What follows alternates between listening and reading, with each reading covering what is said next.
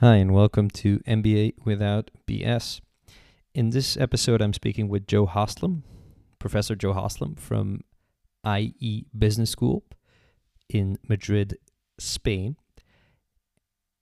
And one of the things that you'll hear straight off the bat is that Joe is not only super creative, but he's also very fast.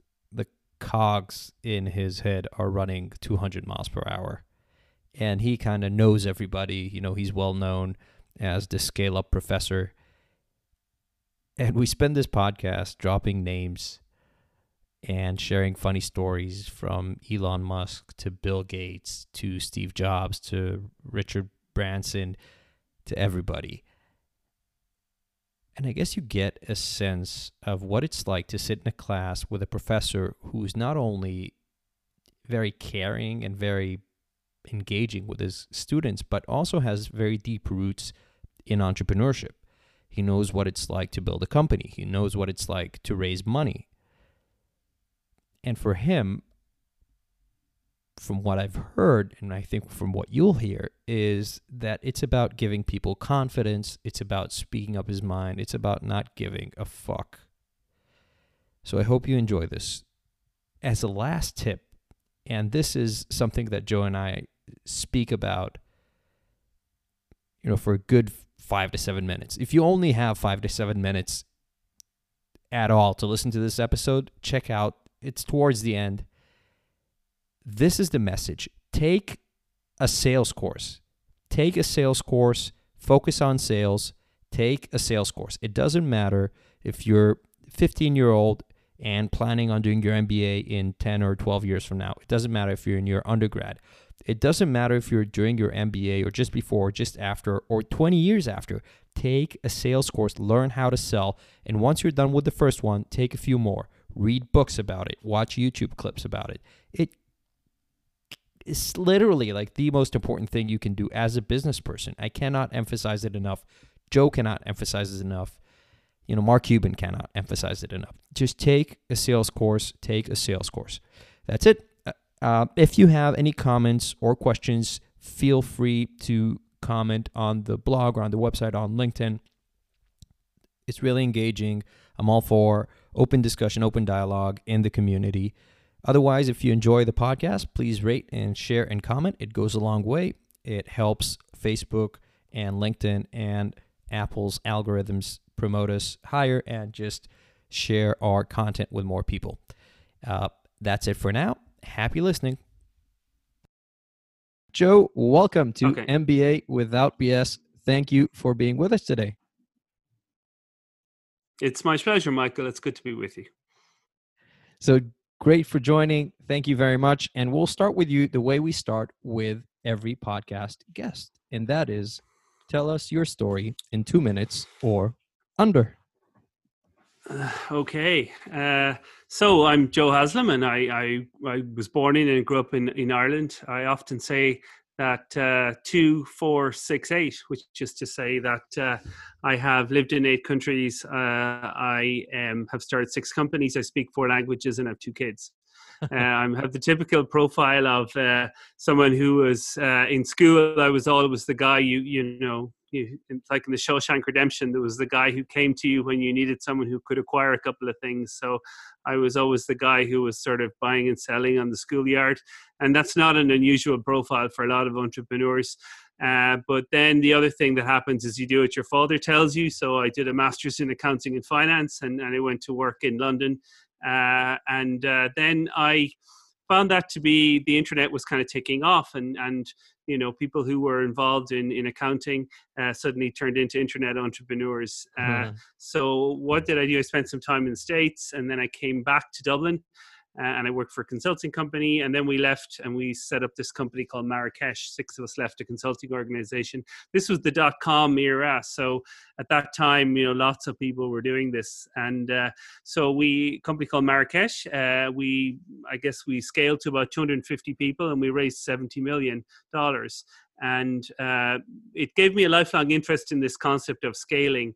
I mean the investors were the typical investors were saying like capital is infinite and you know we, we will give you as much capital as you will put to work. It was you have to think you know i, I tell my students now about what that time was like. So that uh, scaled and then when that company was sold uh, i sort of looked around and i said oh what am i going to do now? And one of the things was that we had done as part of the um, as part of the fundraising process, you know, a lot of the times people would introduce themselves and they would say where they had done their MBA.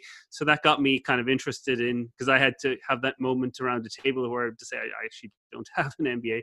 Hmm. So that got me interested in that, and uh, I guess I would also spend I'd spent some time in Texas, so I was interested in speaking Spanish. I often say that the only people having fun in Dallas are the Spanish speakers. So I was often in a lot of situations where I wished I spoke Spanish. So hmm. uh, I, I came to Madrid and I've been here about 16 years. Uh, in terms of IE Business School, I guess I should probably add that uh, both my parents were, were professors, both of them. So I had sort of that in the family. And my father would always be that the only kind of important thing to do in life was to teach. And mm. even when we sold companies that were successful and I was in the newspapers, he was, oh, you might be able to get some classes now. you know, that was always his sort of, you know, that sounds like an Israeli mother, but uh, anyway, that's uh, that that's kind of we had a bit of that as well. So uh, and uh, so that was sort of how I became involved. But also, I, I found myself repeating a lot of conversations because I had been through a process uh, of scaling. And, and, you know, at that time, you have to remember back in the dot com time, Steve Blank, Alex Osterwalder, Eric Eric Ries, they, they, those guys, their books hadn't come out, and that people didn't really understand the difference between a kind of a startup, which is you know temporary organization looking for a business model, and, and a larger run company. Uh, so what I found was that I was having a lot of repeating of the, having the same conversation with a lot of people. So it sort of said, well, at least if I teach, I can have that conversation once to many people, and that was kind of where that came. And um, it sort of went on from there. I guess the school were interested in in in what I was doing, and and they thought that scale up was because if you think about it, you know, all business schools promote entrepreneurship, uh, but actually, starting is very different to scaling, and, and this is kind of what, what we'll get into. And actually, start business schools are absolutely perfect for teaching scaling. Uh, mm. They're not so perfect in teaching starting because uh, the, the, kind of what's behind a startup there has to be something that's innate within the person this kind of feeling that you know that that you it's important to you that that you know that you matter uh, that you know you don't mind being wrong there are a lot of characteristics that that entrepreneurs kind of have that can't be taught now there's another half of things that can be taught, and that's what we do. But I think the the way the world is going now is that business schools should teach a lot more about how to scale companies and a lot less about how to start them. Uh, and that's sort of the the position we're in now. So I, I teach uh, we have all. I mean, I teach. I teach scale up to everyone. I teach it to the university students who are, you know, in their twenties. I teach it to the executive students who all tell me, "I wish I'd met you twenty years ago." Uh, I hmm. teach it to the MBAs who sort of, you know, say, "Oh, you know, you know, can you get me a job on Amazon?" And uh, that's actually what MBAs say, say to me mostly. Uh, but also, we teach it um, to people. I mean, we have a saying that eh, you know business schools don't create companies, but they do create entrepreneurs in the sense that a lot of people pass through business schools, and, and they don't create a company in business school that goes on to scale. But they leave business school and and kind of we have kind of planted ideas in their heads and then they go on later to create companies. So you know we create entrepreneurs rather than companies. So i've probably gone way over my two minute introduction but you know there you go. Rules aren't my rules aren't really my thing. No but it's good. It's good. How many books are you writing at the moment? Oh yeah. Well i i uh I guess three is the answer. Um, but uh, you know, the like they say, the only good PhD is a finished PhD. Mm. Uh, the only good book is is a finished book. So uh, we have. Um, lots of uh, i mean one of them is just a collection of my writings you know i write a lot of like articles and things like that. So one is just bringing all those together. And so and that's a sense of you don't really have to write new material you just have to sort of organize it. Uh, then my my kind of co-researcher uh, who's a german guy an operations professor he he kind of brings the, the, the rigor and the discipline to what i do. So we we are writing a book together but uh, we're changing publishers Uh, so that's kind of you know bringing some. Uh, but the idea is that we're going to write a book uh, on the scale up checklist. In other words, the idea that just before you scale, that you have a checklist of items that you ask yourself before you do anything. And the interesting part about um, about scaling and a lot of, of of you know entrepreneurs you know not all of them who have been to business school and some of them who think business school is something that it isn't they ask me like why you know what can i learn from you kind of thing and I always say to them, listen, you know, I'm I'm never going to know enough about your industry to tell you what you need to do. But but you know, I can certainly identify the things, the mistakes that that you will make because you know those seem to be common. So I, I what I find in in a lot of scale up entrepreneurs I talk to that the mistakes and the errors are very common. In other words, everyone kind of makes the same mistake. Uh, but the difference between succeeding and not succeeding uh, is that the person can find you know the like the positive aspects. You know, find a hook or find something that that allows them to be exceptional. And I always say that if you don't make common mistakes, uh, if you don't kind of you know if you don't do premature scaling if you don't hire the wrong people that gives you the space to then find what it is that you need to find that if you're sort of it's like as if you're starting from underwater you know then you just have to like struggle to get above water or above ground. So you know i'm very confident uh, to any entrepreneur and, and usually they're quite aggressive people and i say look what i can do is i can i can stop you from making common mistakes and i can tell you the issues that you're going to face uh, but you yourself will always have to be the person uh, who finds the answers to those questions. But at least if you know it's coming, then you have a better chance of of of, uh, of solving them. Uh, and I really encourage. I find you know entrepreneur organizations coming together to be really good. You know, there's an organization called Endeavor that you might have heard of, and I find that not enough entrepreneurs talk to each other. Uh, and um, it can be a very lonely business generally. Your investors a lot of them are, are more you know financially based and they don't really understand what you're going through particularly in spain. I guess less so in silicon valley and, and definitely less so in, in israel. Mm. uh, so if, if you're surrounded by people you know your partner your investor your even your co-founders they don't really know what you're going through it's kind of hard to just to, to sort of you just feel overwhelmed. So if you talk to other investors and say look that happens to everyone that happens to everyone. You know everyone has had that moment where they're literally you know are you know have to curl up in a ball on the floor out of just you know rage and frustration. And and don't think that it means anything. It's just something you have to do. It's just something that sometimes you're just overwhelmed or something that's just desperately bad luck happens. And you just the only thing you can do is you know curl up in a ball on the floor and, and scream with rage and frustration. But then, because that's your nature, you you know the something good happens. And there's that Paul Graham quote that you know that eh, entrepreneurship is going from like you know hopeless to I'm going to you know change the world like several times in the one day you know yeah. so yeah, that's yeah, you know that, that that's the thing that it's you know and i i find you know increasingly um particularly with scale up entrepreneurs uh, you know just managing their mood is is extremely important. You know you laugh at you know i was just reading a lot about tennis players. I read a lot about high performance and they say like why would someone like boris becker be a coach? You know his methods are outdated. He played in a different time. But you know it's it's the mental kind of thing that if becker was a hero to you and if becker turns to you and say michael you will win this game you know it's things like that.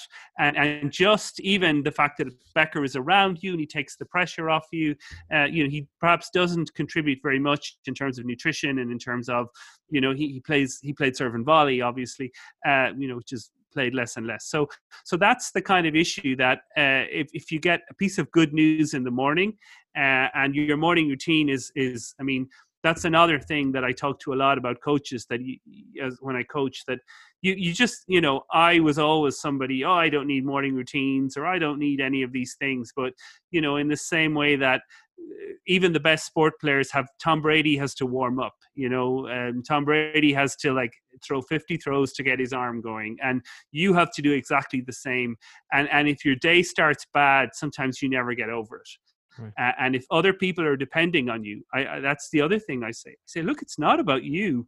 you have 200 people you have to pay at the end of this month uh, and you know if you are not prepared to f- feel responsible for those and and uh, you know say that okay if you need to spend 20 minutes meditating in the morning even if you think meditation is like crazy stuff i'm telling you that you know those 200 people depend on your performance so if this works you know you have to get over your issues and do it.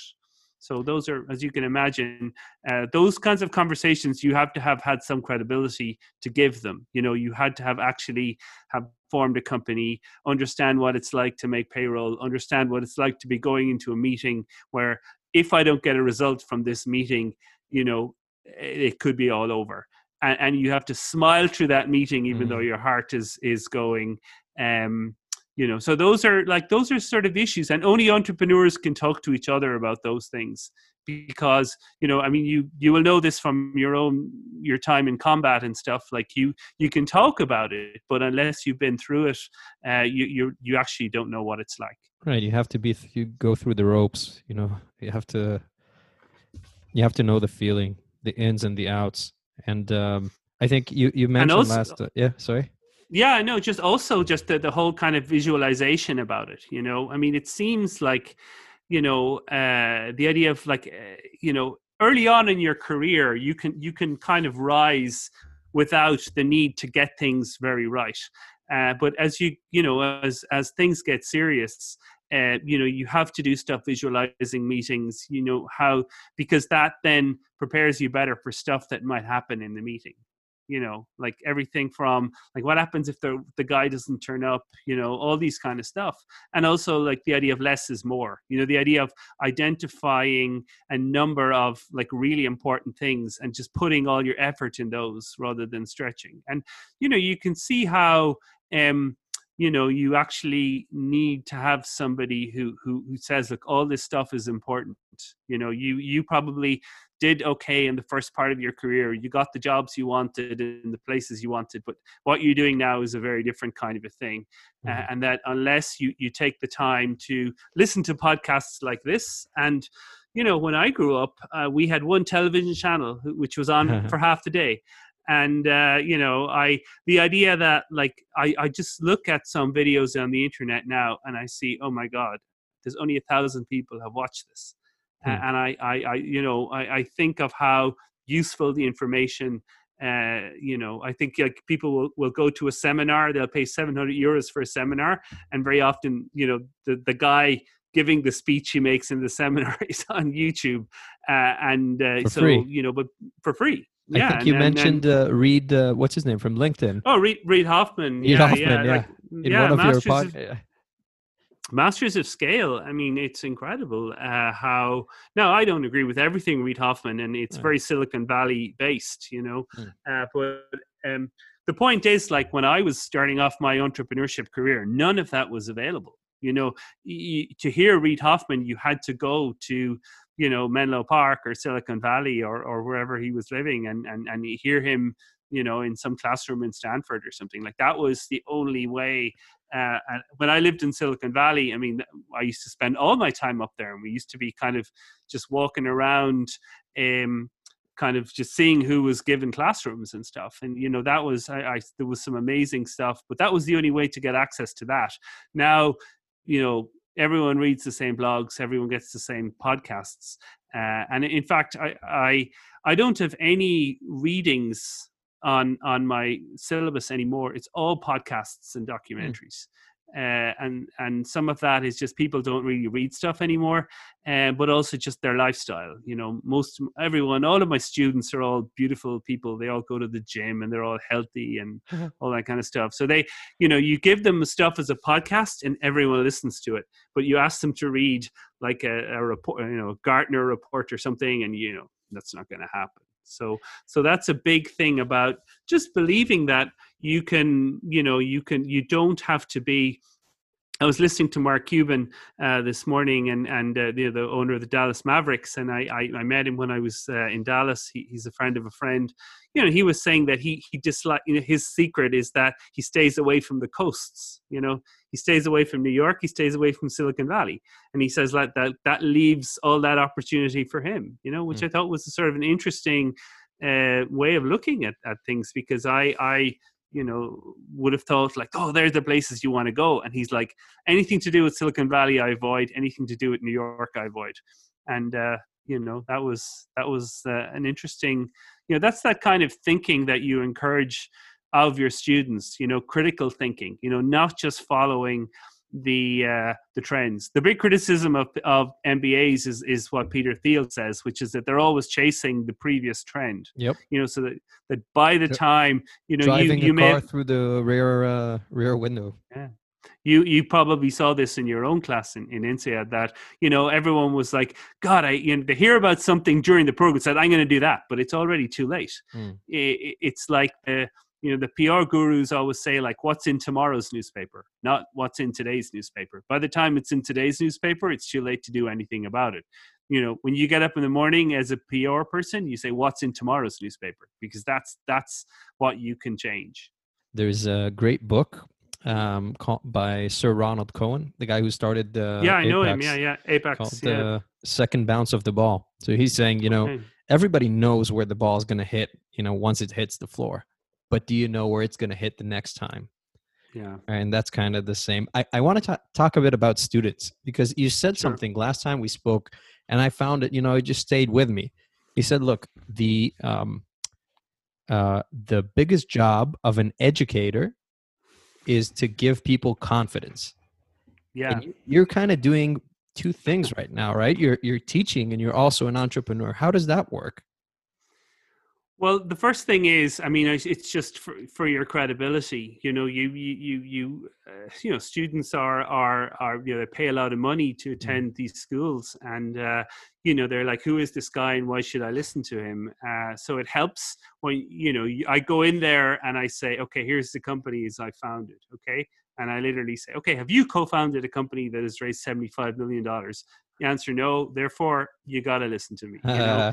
And and like while at some level I, I hate doing that in fact at another level uh, you know it's like in a i used to play a lot of sport and coaches generally said like you just hit the guy in the first minute to let them know you're there you know and then then the game kind of softens up after that but you know the initially uh, that's just the way this these things work so you know you you get a uh, never get a second chance to make a first impression so i Mhm. make sure uh, when their attention is on on you in the first five minutes of each class i hit them with that and there are some people who dislike you for doing that but you know i i, I think uh, i i think that the majority you just ask to get a fair hearing. So I do that, and then it helps as well, of course, to keep your skills up to date. You know uh, that if I'm out there raising money for a company, uh, you know it, it, who is you know I, I get in, intel on what funds are open, what funds, what what sectors people are looking at, you know that kind of stuff. And, and it's funny how even six months can make a big difference. You know in terms of of of, of who's raising money. So you know if i'm if a, a, a student comes up to me and say look we're pitching this guy uh, and you can say oh yeah i was in with him last week you know what's important is is x y z. I mean they even the the the, the, the kind of most critical student will Mm. have to admit okay this guy is relevant and this guy and you know that was one thing i got from my father. My father always said you have to be relevant. You know that's the word that he used a lot. He said if you're not relevant he said you know it, it, it's you're doing something wrong. So uh, the students will say to me that you know because he i can't like the world i you know i was successful that's 20 nearly 20 years ago you know so like you know facebook wasn't around uh you know it's just the world is very different. You you you you know as i say we didn't have eric ries and we didn't have that way of kind of doing lean startup. It, it wasn't like that at all.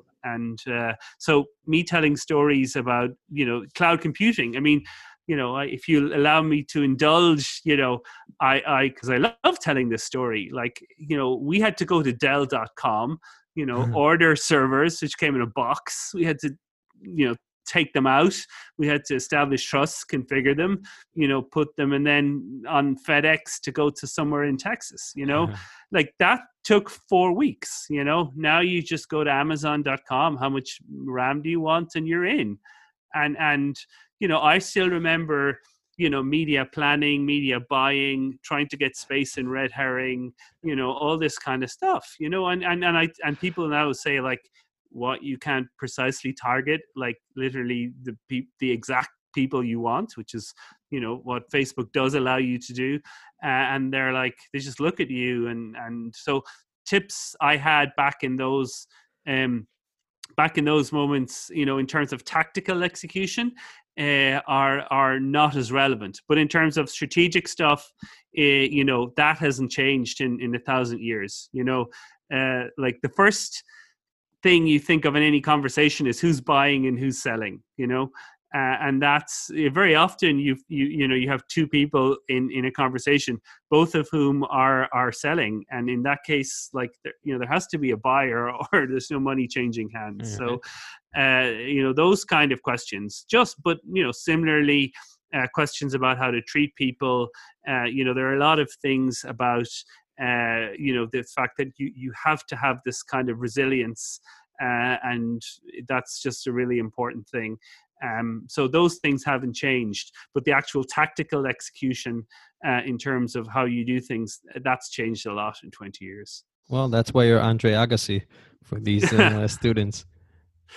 Yeah, oh God, I've read his book, you know, Open, which is an extraordinary book, uh, and uh, you know, my God, he's had to suffer for his art, you know, and uh, you know, it's it's it's just, but you know, like even at the end of the book, they asked him, "Was it all worth it?" And he kind of struggles to to sort of say, you know, like he's in in a beautiful house with a beautiful wife, uh, you know, asking himself, "Where did it all go wrong?" You know, uh, so I I'm not sure, but it, it's uh, um, the thing is, you don't have to be wonderfully. It's not you know actually a lot of very successful people are desperately unhappy uh, and you find that as well. I mean that's the other part of what i do which is you know talking to people um, that I've I've been in businesses with even after exits and and a lot of of what people are surprised about is how that they're restarting another company even when they have like more money than they need. But it's you know they talk about this thing about well you know i'm sitting at home and suddenly i think i've got cancer you know like this kind of like an empty brain is a very you know odd thing. And hmm. and there are people that say look i i have this thing. It, it has been a blessing. It has uh, enabled me to achieve fantastic things. But if i don't feed it it's a curse you know like the need to be relevant you know the need to you know like eh, you know you nobody you know, if you think who's the hottest person in the in the world, like uh, you know, I won't say Elon Musk because everyone sort of says that. And first of all, I have my own stories about Elon. But if you just think in terms of like whoever is whoever is cool that everyone wants to meet, like he doesn't want he only wants to talk about things that are relevant to what he's trying to do so if you mm. want to get to elon like he has no interest in in hearing you know old conversations about stuff so you have to have something in motion in order to get into his company. So you know that's why the why you, you know serial entrepreneurs they have no choice. You know they'll they'll you know do something. They'll set up a company. They'll they'll have an exit. They'll maybe take six months off, but literally they can't help themselves. Then you know going back in, uh, and that's you know that's both their curse and as well as their blessing. I've seen. I've, been following. Uh, maybe like other people, I've been following Bill Gates quite closely recently, and I found it remarkable. You know, he was a multi gazillionaire by the age of like 40, right? And he more or less retired, like 80% retired, and just spent his time and his money, but also his brain power in just doing good. And he became this mega, mega power broker. I don't know. He's he's his own country, you know, with the Gates mm. Foundation. Um, so so that's a that's an example for me for a person who obviously hit the the the top of the top. He was he was asked converted. about yeah, he was asked about, you know, what like, you know, sort of um like what would he do when he started to kind of slow down and be less relevant and he he said he would use his money to surround himself with the best thinkers you know mm.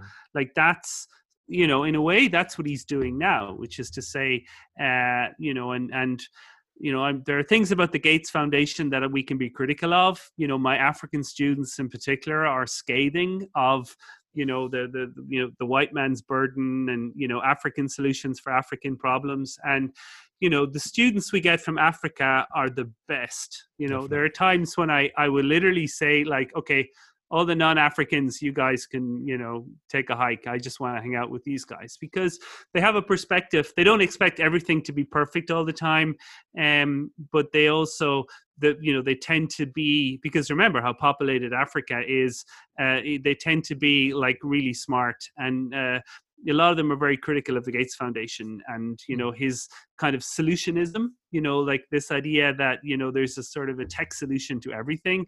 Uh, and actually, the Netflix documentary, I don't know whether you've seen it, uh, Inside Bill's Brain. It's called, um, and uh, it's very good on that. To be fair, um, uh, it's it, it shows an example of of Bill going in and saying like, oh yeah, you know, well I, you know, we just get a vaccine and then go village to village and then the thing is gone, and it shows unintended consequences and you know how um you know power relationships in the village can affect you know whether people will take the vaccine or not. So it's that kind of thing is quite interesting but you know bill does have um like he he he you know his he's not interested in, well he's not interested in very fast cars but he is apparently interested in cars. But what he's interested in is like being having access and conversations with smart people. Like the intellectual stuff is really important to him and that's the way he feels young you know? Uh, and that's he's doing the foundation i guess in a sense he is doing it to do good but he's also doing it because he remains relevant and he he, he gets access to like the best thinkers in the world uh, and so that's what he that's what he uses his money for so do, do you want to tell the story about elon or stories well, I made a note this is when I say this is when I say this isn't being recorded, is it? I, I I won't I won't give. I'll tell it without giving any names, right? Okay. Because it's quite an amazing story, and uh, so we, we do a thing that's called honeypotting and and as, as a good israeli uh, you will you will know what honey potting is uh, which is basically like trying to kind of attract the attention of somebody you know hmm. trying to kind of set up a scenario you know if there's somebody you want to meet you you you say say well he goes to the gym at uh, whatever mm. so then he walks home at this time so you know he might go for a drink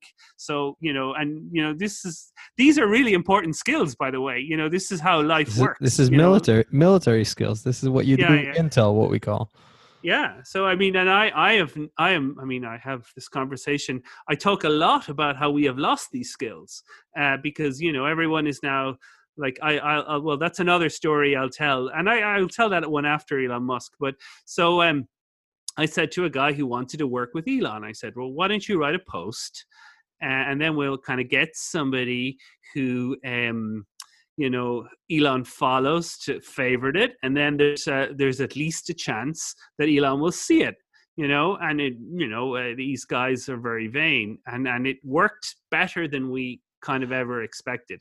So then the the guy who did it, uh, you know, and I think the you know, I, I, if I told you what the post was, you could Google it and and then you find out who the guy is. And he he's like, he said to me, he said, Joe, listen, I I I I like that you tell that story, but I don't want to become the guy that Joe tells the story of the Elon Musk story about. He said, I want to be known for my own kind of professional uh, achievements.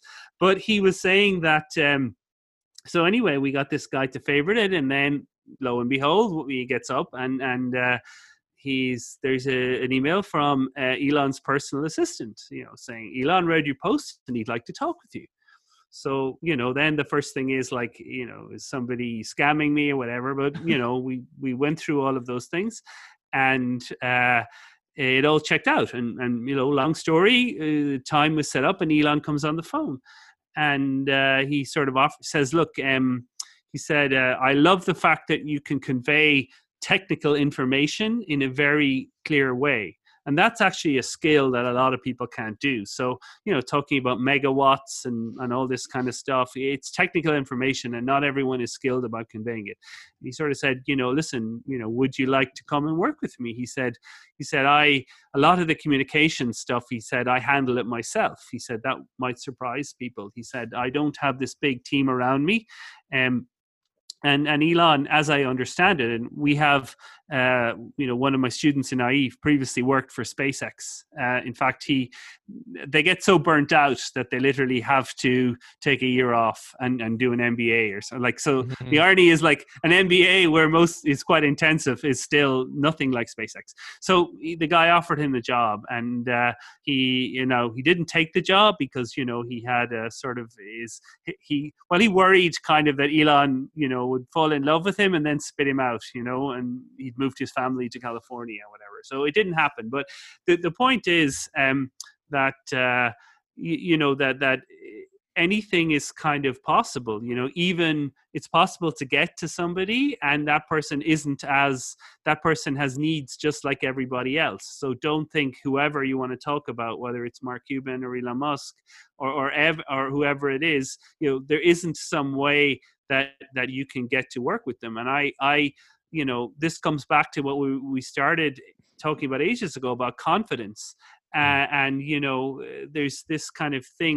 The most frustrating part of my job is is is very good people who refuse to believe in themselves. You know very good people who who say oh elon musk would never offer me a job or or you know ah there's there must be like a million people who are you know who who know about that or something. And i i kind of I always say to them, you know, you to win the lottery, you have to buy a ticket. Mm. You know, and and and like that's you know like what's the worst that can happen and and even if you don't get the job you meet people along the way and um, you know i remember people who i and I was working in Silicon Valley, who you know was playing softball and soccer with, who have gone on to be like you know you know people again.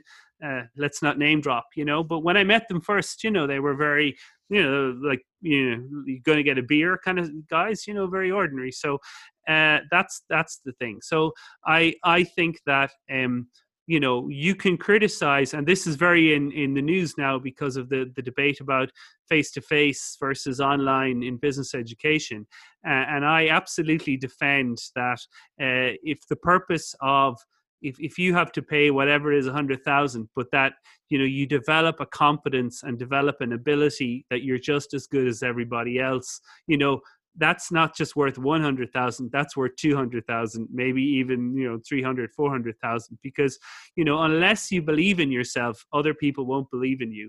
And unless you put yourself forward you know then the assholes win you know? And and and one of the things people say to me is that you know i can be quite intimidating in person you know in, in a classroom as a professor i really challenge people and you know in an online forum it's it's kind of easier because yeah. you you know there's physical distance uh, you know but i i have to kind of watch myself because i i get very you know i see somebody as if you've written a brilliant essay but you you you don't have the ability to stand up and explain to this class in two sec in two minutes or less what was in that essay and i'm telling you like it, unless you learn to do that, it doesn't matter how good your essays are.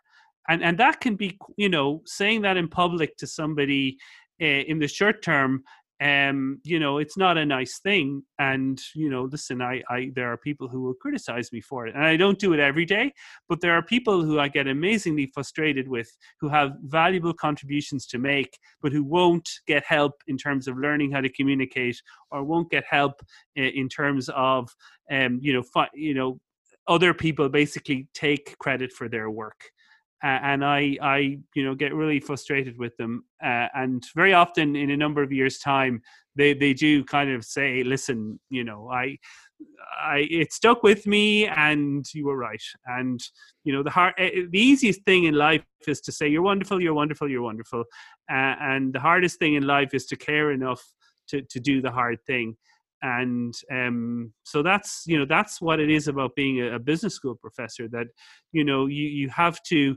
um, you're not going to get that from an online class you know i'll mm-hmm. teach you how to how to build a, a platform a saas platform you know but but you you i have to make you feel i have to make you walk home after class i have to create an energy in a classroom and, and make you walk home after class and say listen um I feel like shit, so I have to decide whether you know he was right and prove him wrong, or I have to kind of say I'm just going to accept this is the situation, uh, and and and we that happens a lot in business school, uh, you know just as you you achieve something that you never thought you'd be able to achieve you know the whatever there's uh, three professors have the decide randomly to schedule the exam on the same day and you're like oh i don't have time to study for all three so but you find a way through it and then you at the end of it you say wow i'm still alive and that kind of gives you the confidence that you know not everything has to be perfect you know per- mm. perfection is the enemy of good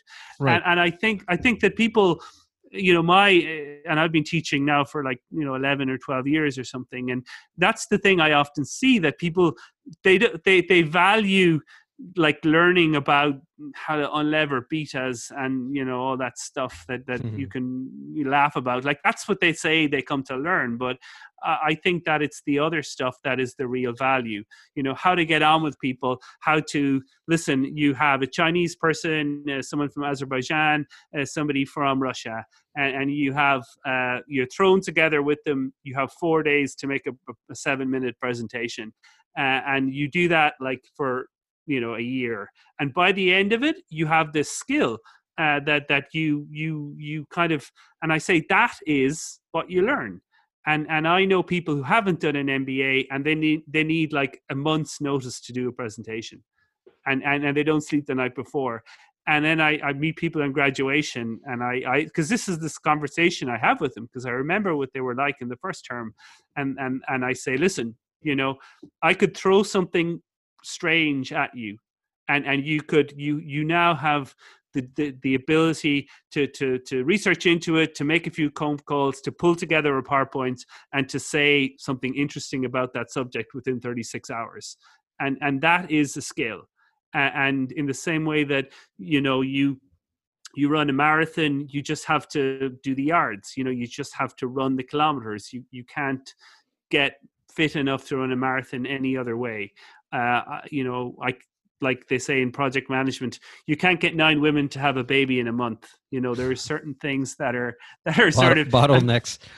Yeah yeah and that's the thing about the mba experience that that you know you you you you you literally you know everything happens so quickly and especially in europe with the one year mba that mm-hmm. you you just you, you stop asking why not and looking for problems. You just kind of say oh well at least this person is uh, you know physically in the same city. Uh, oh at least this person has worked in this company you know you look at the, all the time that the glass is half full rather than half empty.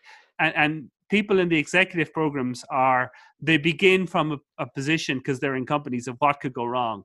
Whereas the MBA because the whole thing is is sort of like uh, you know it's it's uh, there's little so little time whatever. You begin from the position of oh wow uh, at least we have this. And you you build from there and you get over the line and you wonder what all the fuss was about. And you know that is I see that all the time and I don't think that's going to change uh, in an era of online learning and uh, you know i think as as business schools we have to talk much more about that. Uh, but we always talk about you know reading you know the old style education. Mm. you know like you you you'll be exposed to theories of you know activity based costing and and you know all that kind of stuff. And and that's that's not where i find the value. I i couldn't agree with you more. Um so i spoke with the the head of admissions in INSEAD, Virginia, and she had a nice uh, term for it. She called it mastering intensity. Yeah, great. I, I might steal that actually. Yeah, please. I, I, borrowed it from her, so you're welcome to borrow it from me. Yeah, mastering intensity, and, and almost anything worth doing involves some period of intensity. You know, uh, and uh, you know, and in fact, we should, you know, we should organize our lives around periods of intensity because you know that's when the greatest gains are made. You know, you find. Um, you know, as I, you know, Leo Messi only works for like 180 minutes a week you know huh. like that's that's when he if you think about it that's what he, he's a footballer and he's paid he has a game on wednesday and a game on sunday and and that's you know the, the that's for what he's paid to do is being on the field mm. uh, so he has to master intensity he has to be the best he can be for those 180 minutes uh, and everything else. You know, he sleeps 14 hours a day. You know, all of the best players do. Uh, you know, he manages his diet. You know, all this kind of stuff. Um, he tries not to, you know, stretching, all of those things. But he, you know, that's the whole point. And and you know, more of high performance you know this is i mean in our scale up program in the owner scale up program we have uh, a professor who talks about high performance. And the difference between like a lot of conventional human resources is about kind of making bad people be good hmm. uh, whereas in, in in entrepreneurship it's about making good people be great be great. yeah. Uh, and uh, you know we have a high performance guy. He, he works with the irish rugby team uh, and you know he is talking about like you know where's the edge kind of thing. That's all the time he's thinking about. Uh, and and you know how do you you know how can the skill hold up after 80 minutes of people like you know of 120 kilo people bashing into you. How do you know what to do? Uh, and that's when the game is won you know? Uh, so it's a real discussion about high performance and the idea that you know if you have one important meeting in the day then everything is around that meeting. And you should have nothing sort of before it or after it. You should visualize it you know? You should talk you should question every part of it. You know it's standard kind of high performance stuff um, and again this is not something people kind of talk about. People like one of the one of the really interesting things about people's background uh, is kind of you know whether they came from like a small town where they were clearly ahead of everybody else or whether they were in a kind of a hothouse kind of atmosphere. Uh, and you know some people come from a kind of a small town where they were always better than everybody else and then they develop a confidence that that never leaves them uh, and then other people are kind of in a hothouse and they perhaps have more ability than that other person. But because it was harder to be the best they never felt they were the best and they their their confidence struggled so you know you, you, these are all issues that you have to address with people and and you have to address with in the same way that people um you know who are from kind of middle of nowhere towns you know don't have resources nearby and are not used to going for resources where if you grow up in paris or madrid or, or somewhere like that you know you you your those resources are available uh, and I remember saying to somebody like recently, like there's 25,000 people work for Netflix in Madrid. Uh, and you know, like Netflix. Yeah, yeah, yeah. They have this huge studio. You know, they, they, that's where they make wow. a lot of their stuff. And um, you know, so like they're like they, they automatically assume Hollywood is you know where they have to go to be in the entertainment industry or something like that. And I'm like, no, no, no, just to you know, ten kilometers that way uh, and uh, you know this is this is kind of uh, you know this is the world we live in and and uh, location is becoming less important uh, and uh, you know differentiation is kind of becoming what's really important. The first lesson you learn about economics is scarcity has value uh, and that's a, you know an extremely interesting part and and you know they are in netflix you know they're leaning on you know spain has i think 46 of the top UNESCO World Heritage sites. You know, where the Romans, all that stuff they built is left behind, and kind of that's why they're here. You know, uh, and that's why they're not in Hollywood, where mm. Steve Martin in LA, where Steve Martin said in LA Story, you know, like some of these buildings are 25 years old. You know, that was his, that was his, uh, that was his catch cry. So you know, that's the thing. And again, uh, you know, going back to to what you said about confidence, uh, the other thing is is uh, a lot of my my students they don't value the things they already have you know and and that's something that they it's really important you know i they always like you know, I like I remember I actually had a girl say to me once, she's like, Well, I speak Czech, Slovenian, Russian, German, English, and French, but I don't speak Spanish, you know? Mm. And I was like, Will you will you listen to like how ridiculous a statement that is, you know? Like I only speak six languages, you know, and and uh, you know she was kind of angry with herself or whatever, and I was like, you know, would you please value the things that you have, uh, and and rather than obsessing over the things you don't have uh, and uh, so that was, you know, that's another thing with students. They're all, oh, I need to learn big data. And, you know, I'm like, you just need to reply to your emails like within an hour you know you just need to get learn how to pronounce people's names correctly you know like oh, these kind of things are more important to success in life. Uh, you know you pay attention to how a person is feeling that day. If they if they you know these kind of things are are are you know this thing about like oh big data or or you know whatever it is uh, is is important. Um but you know value the things. I mean just to, to tell a story there's this guy, and uh, he grew up in, in, his family had a had a fashion business. They used to mm. manufacture garments, and uh, like he wanted to go work in. Um, he wanted to go, to go work for like a taxi company. Uh, basically, well, it was it was actually he wanted to work for Cabify, who were like Uber or something.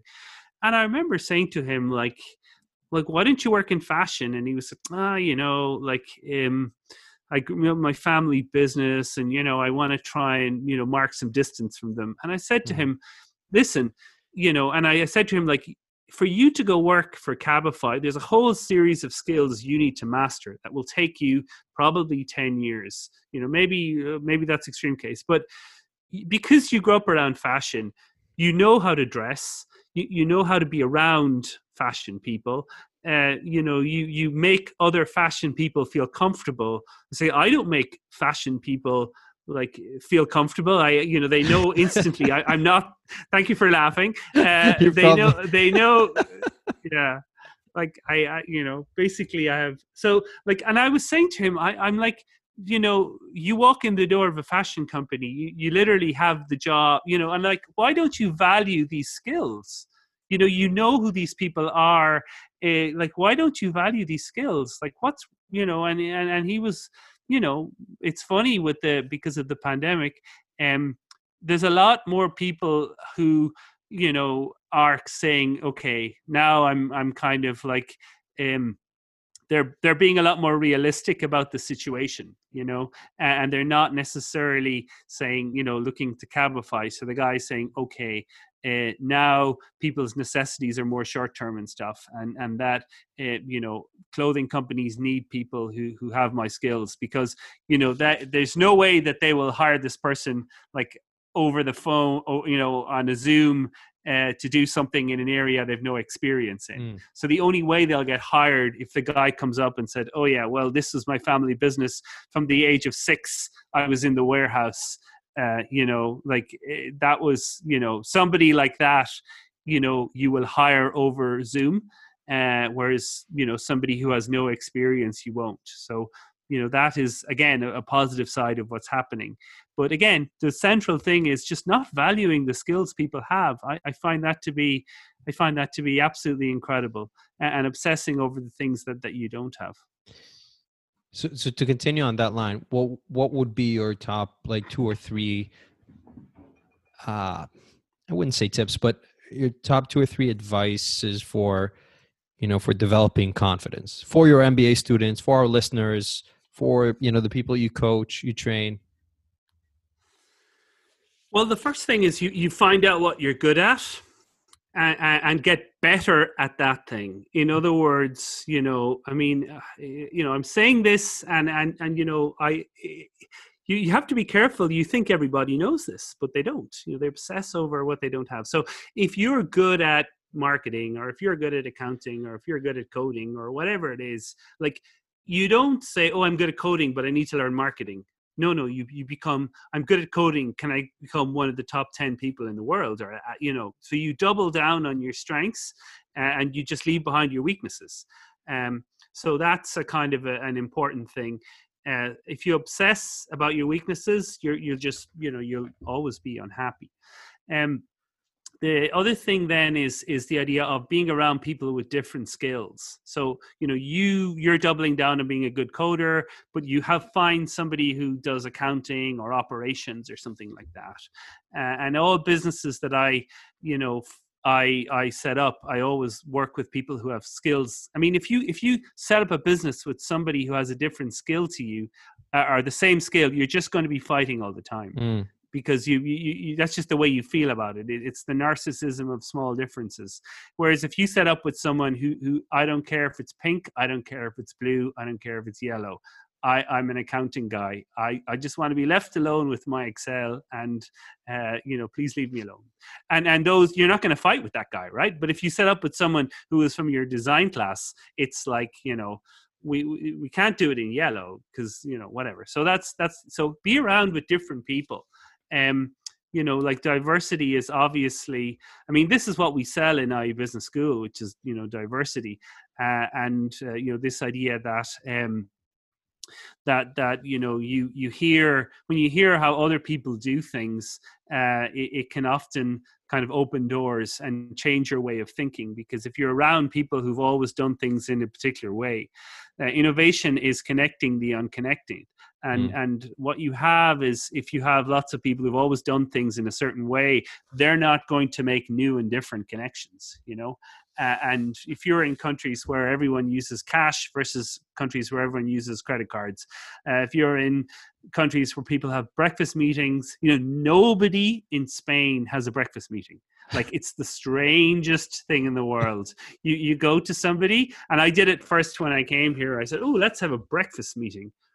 And, and, like they were like what? Like, they just didn't even really mm-hmm. understand the concept of it you know and obviously when i lived in the states like everything was breakfast meeting. Mm-hmm. that was like the only time you could ever get anyone. I mean forget you know having anything why why would i stop for lunch? So um that's a sort of an interesting way of looking at things and uh so i think diversity is interesting. Uh you know often when people lose their jobs one of the big problems they have is that they they look for comfort for other people who work with them who all kind of think the same way mm. and and it's there's this big thing now called the modern elder i mean i don't know whether you and i are sort of are part of this or not but it's the the kind of the it's possibly the biggest growth area in executive education where you know 50 is the new 40 mm. uh, and remember that the um, the average age of a successful company founder is 45 you know,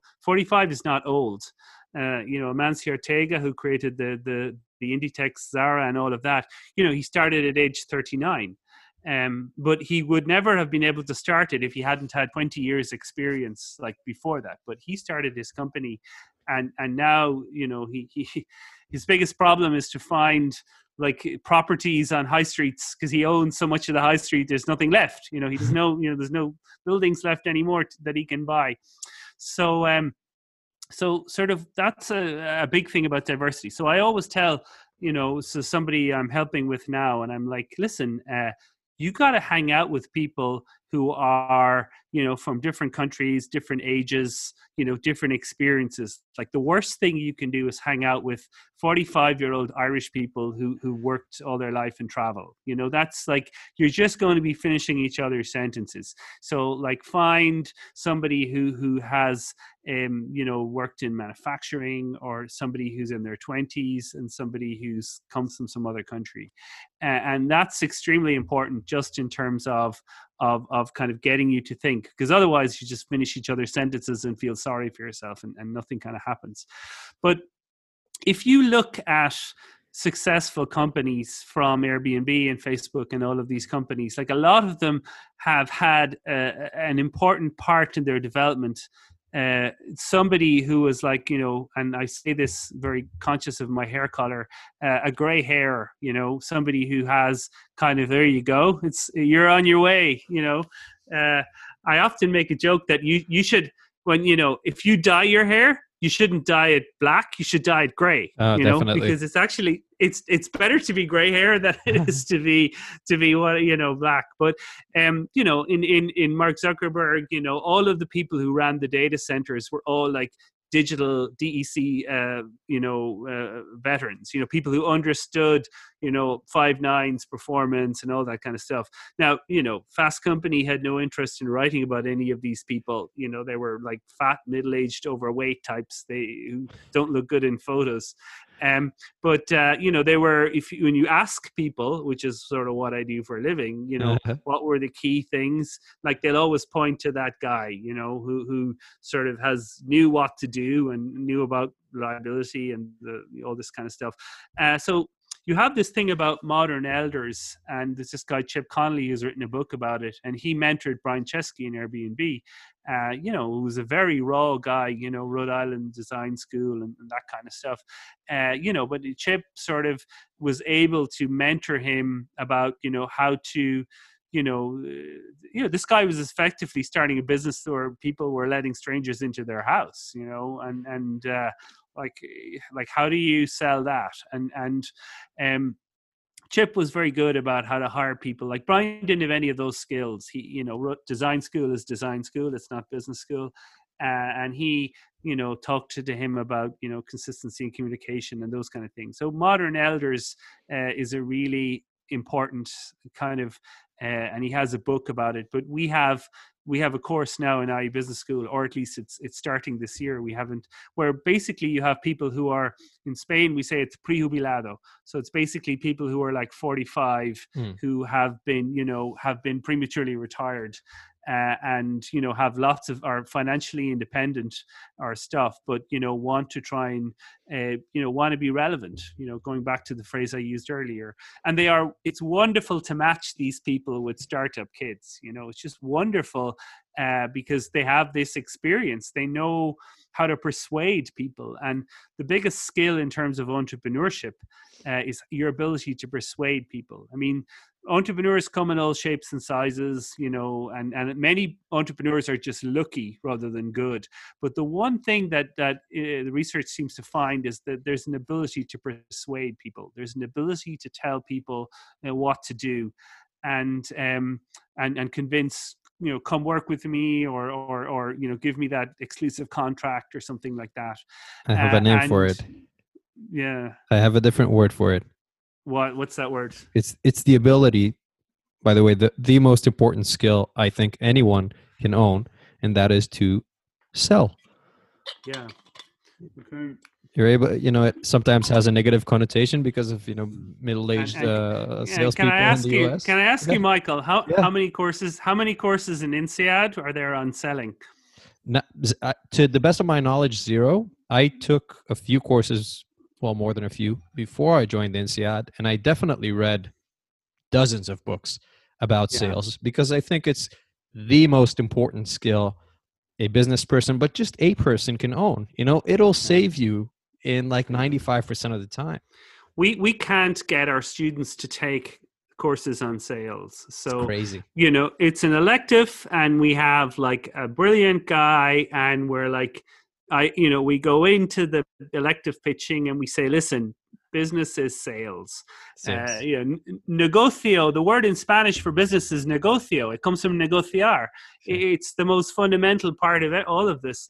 Uh, and then we look at what electives they choose and like three people picks the sales course, you know? And, uh, you know, I don't know what we can do to be better, uh, but, um, you're you're right of course and and uh, but you know they, they take other things they take like hr and everyone takes finance you know it's like like okay. so that's, that's second uh, you know, that's second or third most important you, but you, you have know, to respect you have to respect people's choices but oh, you know um, or not. I, I, I just well we we uh but anyway we'll keep at it and and keep saying to people that you know sales uh, is important and and the ability to persuade people and um just even the ability to price your products properly. I mean, if there's sometimes I meet entrepreneurs and I, I'm like, I don't want to hear about your company or anything. I'm just like, I'm I'm rel- I'm reasonably certain you're mispricing your products. So can we just go straight to that? You know, and and I I think uh, you know sometimes I'm very right and sometimes I'm only half right, uh, but in no case have I been completely wrong. Uh, you know, it's a thing you find consistently that uh, you know entrepreneurs uh, are make products but they don't know how to price them. And uh, you know this is a sort of an example you know that's sales like just the whole like why wouldn't you the, what you're saying about a company by pricing it high you know these kind of things that if you've been around the the tracks uh, you know you know this uh, and uh, you know these are the things that i try and you know reiterate in my in my conversations with people which is to say like always always if you create something new scarcity has value. If you're the only person with this thing and you're not charging a high price uh, you know you're just doing it wrong you know and uh, anything that you give away for free is is not is not valued so no. um so that's a this a kind of a, a, you know an example of of again you know just business something you can say to somebody that just makes them think and and like it's a whole other thing to find out exactly what that price is but just to get them thinking about their price in a, a kind of a way uh, that realize the importance of what they're doing you know that's the kind of thing that that that i can do for you that's really important my, my personal mentor for many years now uh, probably the biggest influence in my business and to an extent in my personal life as well. He drilled, you know, into my head and into everybody's head around him. He says, you know, there are three things that are important, right? He says that's sales, sales, and sales. And yeah. everybody across our organizations, including the yeah. daughter companies, know this mantra. And even, you know, when I was I'm working on this project, you know, encouraging people to to get an MBA without a bachelor's, and I have a lot of one-on-one calls other than the podcast and the writing. And the yeah. one tip that I always give and that nobody follows ever, I say, look, take a short sales course. Just trust me on this. Take a sales course. Mm. It can be 30 minutes. Just watch it. And I'm giving them the names, the links, the this, the that. Nobody does it. It's yeah. so crazy. Yeah. Yeah, there's a thing Mark Cuban says as well, uh, which is like sales solves all problems. You know, so that if if, comp- if sales are growing, it's funny how um, you know i often make a, an inappropriate metaphor about about marriage uh, uh, which I, am not going to make but uh, the uh, there's interesting thing that yeah if a company is growing it's funny how there's just a positive energy around the place that that people don't get on each other's nerves. And if sales start to falter suddenly you're it's his fault it's his fault like finger pointing and then the whole thing starts to disintegrate. So um you you kind of have um, that by the way is the the difference between me and Scott Galloway. You know, Scott Galloway would have told that joke. You know, and uh, he, I, I, still haven't got his. Uh, you know his chutzpah whatever you call it like he goes for he goes for the jokes and maybe in 10 years i'll go for the jokes as well but right now i i, uh, I i'm i don't you know best if i lived in new york maybe i would but uh yeah it's it's um you know sales is is is extremely important um and uh, yeah, there was just even. Um, I often, when I talk about sales, and of course I do talk about sales because it's my classroom, I say like that. You know, I mean, everyone knows the most important thing in sales is listening, right? But but it's like hiring a salesperson which is to say that the most important skill and and i you know there are people who know more about this than me and we're all a product of our own experiences but I what I want in a sales guy is the ability to look at someone and find out how much money they have. Hmm. You know, that's that's the thing that I value because you know I came up in the software game. I came up where they were selling you know basically packaged software and and that was the skill of these people. They knew whether someone could could and would pay a million or two million or, or something like that. Uh, and that when you're in sales the ability to sort of know how much money somebody you know can or will or is prepared to pay uh, is a very kind of important skill. Um, so you know that's the sort of a thing. So you listen and then you work out that i can offer this guy um, you know i, I can i can charge a hundred thousand for this and the guy will you know you know won't get scared so that's a really important skill in terms of sales okay. so we're we're slowly approaching you know the surroundings of the end of this uh, short conversation, uh, and I would like to have another one maybe in the in the near future because it's it's a lot of fun. Uh, you're definitely one of the the wilder uh, guests that we've that we've had here, and I coming from with... you, coming from you, Michael. Uh, I'm sure you have. I'm sure you have a great many tales to tell as well.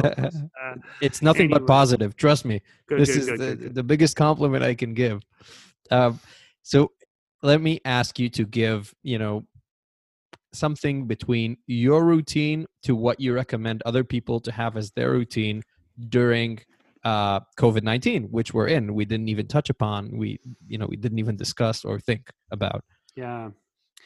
Well, I mean, that's in a way that's it's not not a great question. Here's the critical Joe coming coming back in, uh, yeah. which is to say that like COVID nineteen is is an irregular circumstance, and here I am in my apartment in the middle of Madrid. My my two kids are in the next room. My wife is in another room, and you know I'm uh, sitting across from the biggest hospital, second biggest hospital in Europe. You know, so it's a sort of uh, it, it's not a regular kind of a circumstance. Mm. But uh, I mean, what I will say in general about the what I will say about routine, um, uh, or or just you know in general, uh, like sort of I guess life skills kind of stuff, um, uh, is that uh, you know control the controllables is is my big piece of advice you know mm. and and that's sort of like that's so fundamental that i you know if you ask me for three things you know going back to your thing about sales sales sales yeah. i'll go control the controllables so we don't know whether we can open our campus in in in uh, you know in, in September because that's not our decision. The government will make that decision, right? right. So I, I don't control that decision. Now, what what I do control is is the online courses you know? So i know for a fact that i can sell an online course to you. Like we have a, an online course it's called a high up a high impact online program. I can sell that course to you. You can pay me money and that course will run in the date that we decide. So you know that's a kind of a control the controllables. So asking yourself about like what may happen depending on something you know that's very dangerous territory. So strip everything back to the issues you can, can control uh, and uh, that is the things you can kind of you you need to put your energy into. Uh, and and that's a sort of um, you know that again if you if you do what i do which is you have like eight conversations with people uh, i mean the best thing about my job is that everyone i talk to wants to get better you know? Like that's the great thing about ie as a school that we like if anyone has a as doesn't have a, the right attitude we just don't let them in. Like we don't care kind of about you know what their cv looks like it's about attitude. Like do you want to get better? Because we don't want people who, who don't want to get better. So every i have eight you know maybe six to eight conversations every day. But eh, you know everyone is positive about like we wanting to get better. So that's the thing about control the controllable. so so divide up um kind of whatever situation you're in what things have you 100% control over? And put your focus on that. Uh, then i guess uh, sort of less important is the idea of positioning yourself for when we come out of this you know mm. uh, and and that you have to believe that you know the, the science I mean, I have no scientific reason for this, but you know, uh, like humanity, if humanity was this vulnerable, we, would have been, you know, extinct before now. Although there have been four extinction events, but you know, that's a that's a whole other thing. Uh, but you know, there ha- we have to believe that um, there are enough people motivated to, to, so whether it's herd immunity or whether it's it's antibodies or, or whatever it is, we, we have to believe that something will emerge. So you know, what's the pent up demand? You know, what's the people who you know what are the things that they want to be able to do immediately? So kind of position yourself uh, uh, for that. And the other thing and this kind of is in the realm of cliche and privilege which are you know two very bad things which is to say don't be too hard on yourself. Now that's easy to say from a position of both privilege uh, and a position um, of of cliche uh, but you know this thing about like you're not writing a book you know you're not like you know losing weight you know that kind of stuff uh, you know like nobody is really as far as i can see uh, and uh, you know so so don't be too hard on yourself uh, you just got to get through this and if you're in a situation where um you know you you don't have i mean i i certainly am very sympathetic of people, you know, healthcare workers who put their lives on the line, uh, you know, and haven't been tested and, and don't get, you know, um, the equipment they need and stuff like that. Uh, so you know those are the people kind of who for whom this is much more difficult. And and I just have to stay at home with with my wife and my children, uh, and you know, and a fast internet connection and you know i can that's a situation that i, I can deal with. So so that's the point. In terms of your business control the controllables. And and part, the other thing that i i look every conversation about um scalability you always talk about double down. Uh, and that's very much been um, so if you are kind of doing bits and pieces of things, whether it's podcasts or writing or something like that, just pick the top two and double down on those and and that's kind of good advice because you know when we're running around like crazy um you know there isn't really time to sit down and make a decision. You just react to what's coming in. Mm. uh, whereas when you have space you decide like i am going to be a podcaster. Like that is what i am going to do. So whether it's uh now i'm i have um between now and june i have like 50 sessions of teaching that uh, you know have been in the can for a long. It was like we our our sessions are done scheduled nine months in advance. So you know I the rest of my year a lot of it is already booked up. So I, I have to deal with those and. I'm focusing on just trying to do that really well. Uh, you know i'm because i think all of the people that you know signed up for those things uh, you owe it to them to try and do it really well uh, and to try and kind of johan cruyff had this thing about where he talked about make your disadvantage be your advantage uh, and as i was saying to people i said look my scale up class in the MBA, I just literally bring entrepreneurs and and you know we don't do any models, we don't do any two by two matrices or anything like that. I like you know this is Alejandro. He has raised seventy million from Kleiner Perkins tell your story alejandro. And also the millennials they want experiences that are authentic and personal. Mm. so you know they want it's authentic because it's the guy who did it. You know it's mm. not we're not reading about some third person so it's authentic. And it's personal because they can ask the question they want. So that's the sort of a thing i do. So what i've said to them i said listen if we were doing this face to face i'd be limited to the people who live in madrid but because we're doing it online, I can get people from Japan, I can get people to call in from Berlin, Barcelona, all of these people who who we could never get access to. So you know, it's not all bad. It, it's, it's you know, bad. okay, you, you would probably prefer a face to face encounter, but uh, you know, we can have this thing, and then you also have the whole thing about like you know you you're in your comfy place so you can absorb the information. Uh, you know you don't have me shouting at you in the way that i'm you know capable of doing. Uh, and uh, so you know you, you you can have those kind of things. Even just the way you ask questions you know you you can chat rather than having to put up your hand and, and get attention. So um you know in that sense there's make your disadvantage become your advantage. But yeah control the controllables is, is something that i i I, you know, you you say it and you, you you just see the reaction. People will say, I mean, I have this phrase that I say that um, I say it probably takes me about five minutes to tell you what you need to know, but sometimes it can take you a year before you believe that I was right. You know, right. And, and, and this is the thing about control the controllables that doesn't hold because I say that to someone and it just seems to make sense immediately, which is to say that okay, I have control over the I have I, I manage the entire supply chain of this product. Therefore, I am going to focus on that. And, and I'm dependent on a supplier for this product. So I don't control it. So, you know, that's, I'm going to go in the other direction. So control the controllables is the kind of thing that when you say it, people think, okay, that makes sense.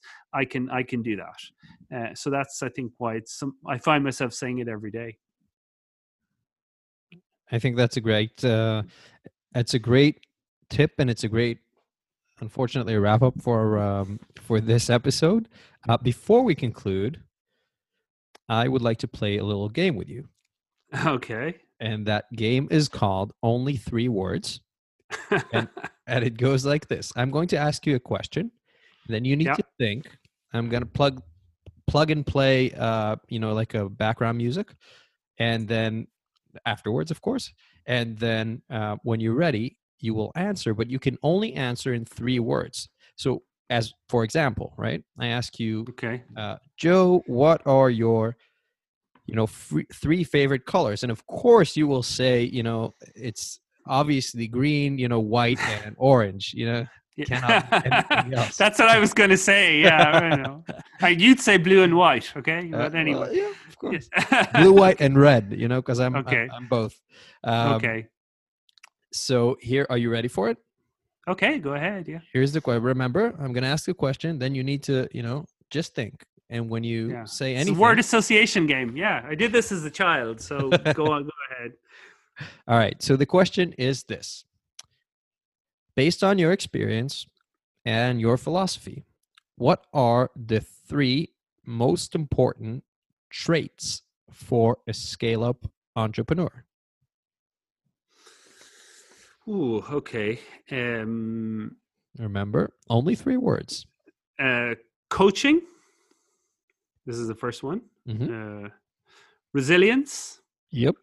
uh, let me. I, I. I mean, I'll give you the three words, but I do need to qualify what they of are. Of course, of course. And and and, coaching means the ability to accept coaching? that. Yeah, yeah you, oh, you don't. Ins- you when I say coaching, you have to have an ability to not believe that everything has to come from you. You know, in other words, that somebody can tell you something. you you have to be coachable, basically. Mm-hmm. Uh, resilience uh, is the second of those, and what I mean by that is this notion that um, you know, when bad luck happens, that you you don't, you can still somehow keep going. In other words, like bad luck happens. Like I, I, you know, the the Primark clothing chain had a, a this strategy of having no online business, which worked really well for them. until this came along and who would have predicted this right. but they can't feel sorry for themselves you know they have to be kind of resilient so i think when you kind of think like oh bad luck whatever uh, I think, and and the other thing I think is just humor. You know, I think that's extraordinarily. Uh, you know, Israelis I've worked with, uh, you know, are really good at this kind of. In fact, they're good at kind of all three, if I'm kind of honest about it. Uh, and uh, you know, but it, it's there. This idea of like, um, you know, this can I can I quote Milan Kundera without being yeah, coming course. across as being yeah. as being pretentious? But you know, we're what are we? You know, it's the unbearable lightness of being. You know, like humanity is nothing, but at the same time, it's everything. And and a company is nothing, uh, but at the same time, it's everything. Uh, and uh, you know, this is the whole. This is the thing that that that we see. And um, you know you, you have to try and, and, and have humor. And I, I find it incredibly just as there are amazing discoveries that are made out of kind of ridiculous notions. I mean there's the famous story of the april fool joke.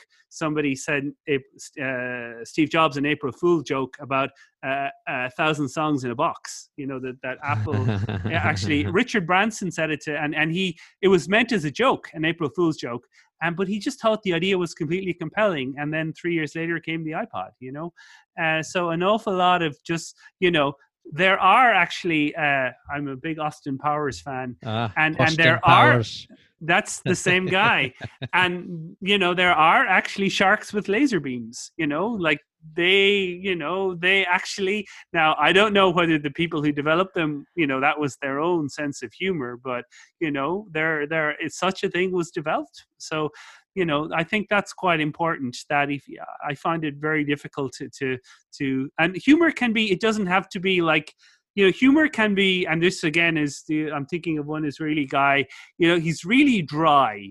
You know he, he doesn't smile but he can be very very funny you know and, and and like that's a particular thing that I like, you know, and and you almost like, well, did he really say that? But it's so, and the, the the timing and everything is is really good. And I think of a few people, and like, if I told you his name, you, if you don't know him, you you know you you know somebody who knows him.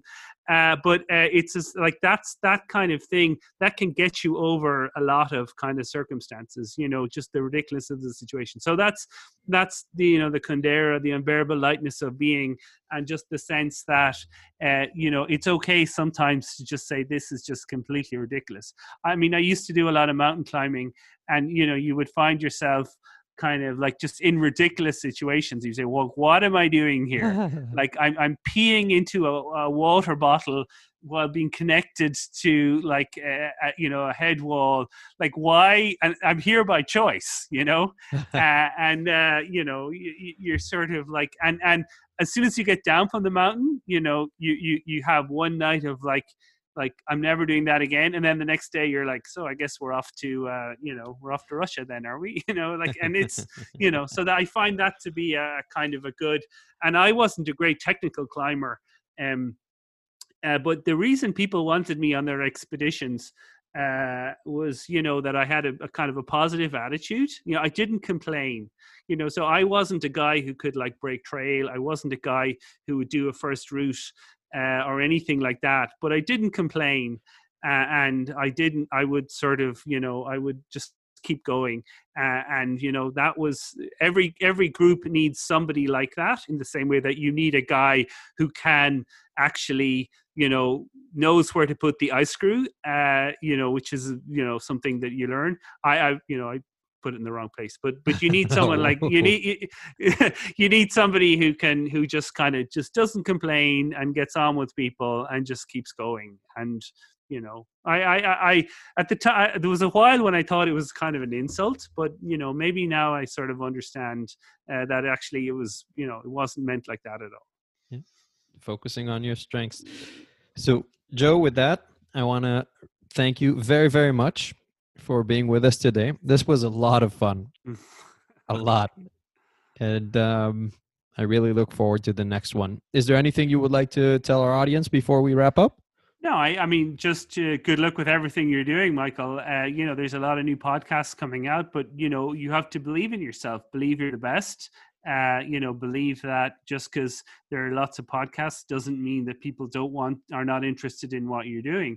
Uh, and going back to the idea of having confidence in yourself, I mean, if you don't believe in yourself, don't expect anyone else to believe in you. Mm-hmm. Uh, and also, you know, the fact that uh, you know, I think this is number 12 or something like that, or 10 or 12 or, or something in this series that, you know, it's by doing you get better and and in the same way that scaling you know it takes it can take eight years but suddenly then it, it just exponentially grows uh, and that you know you got to stick with it and then you know about 30 or 40 or something like that is when the real magic happens. So you have to be resilient and you have to keep going and you have to believe in yourself.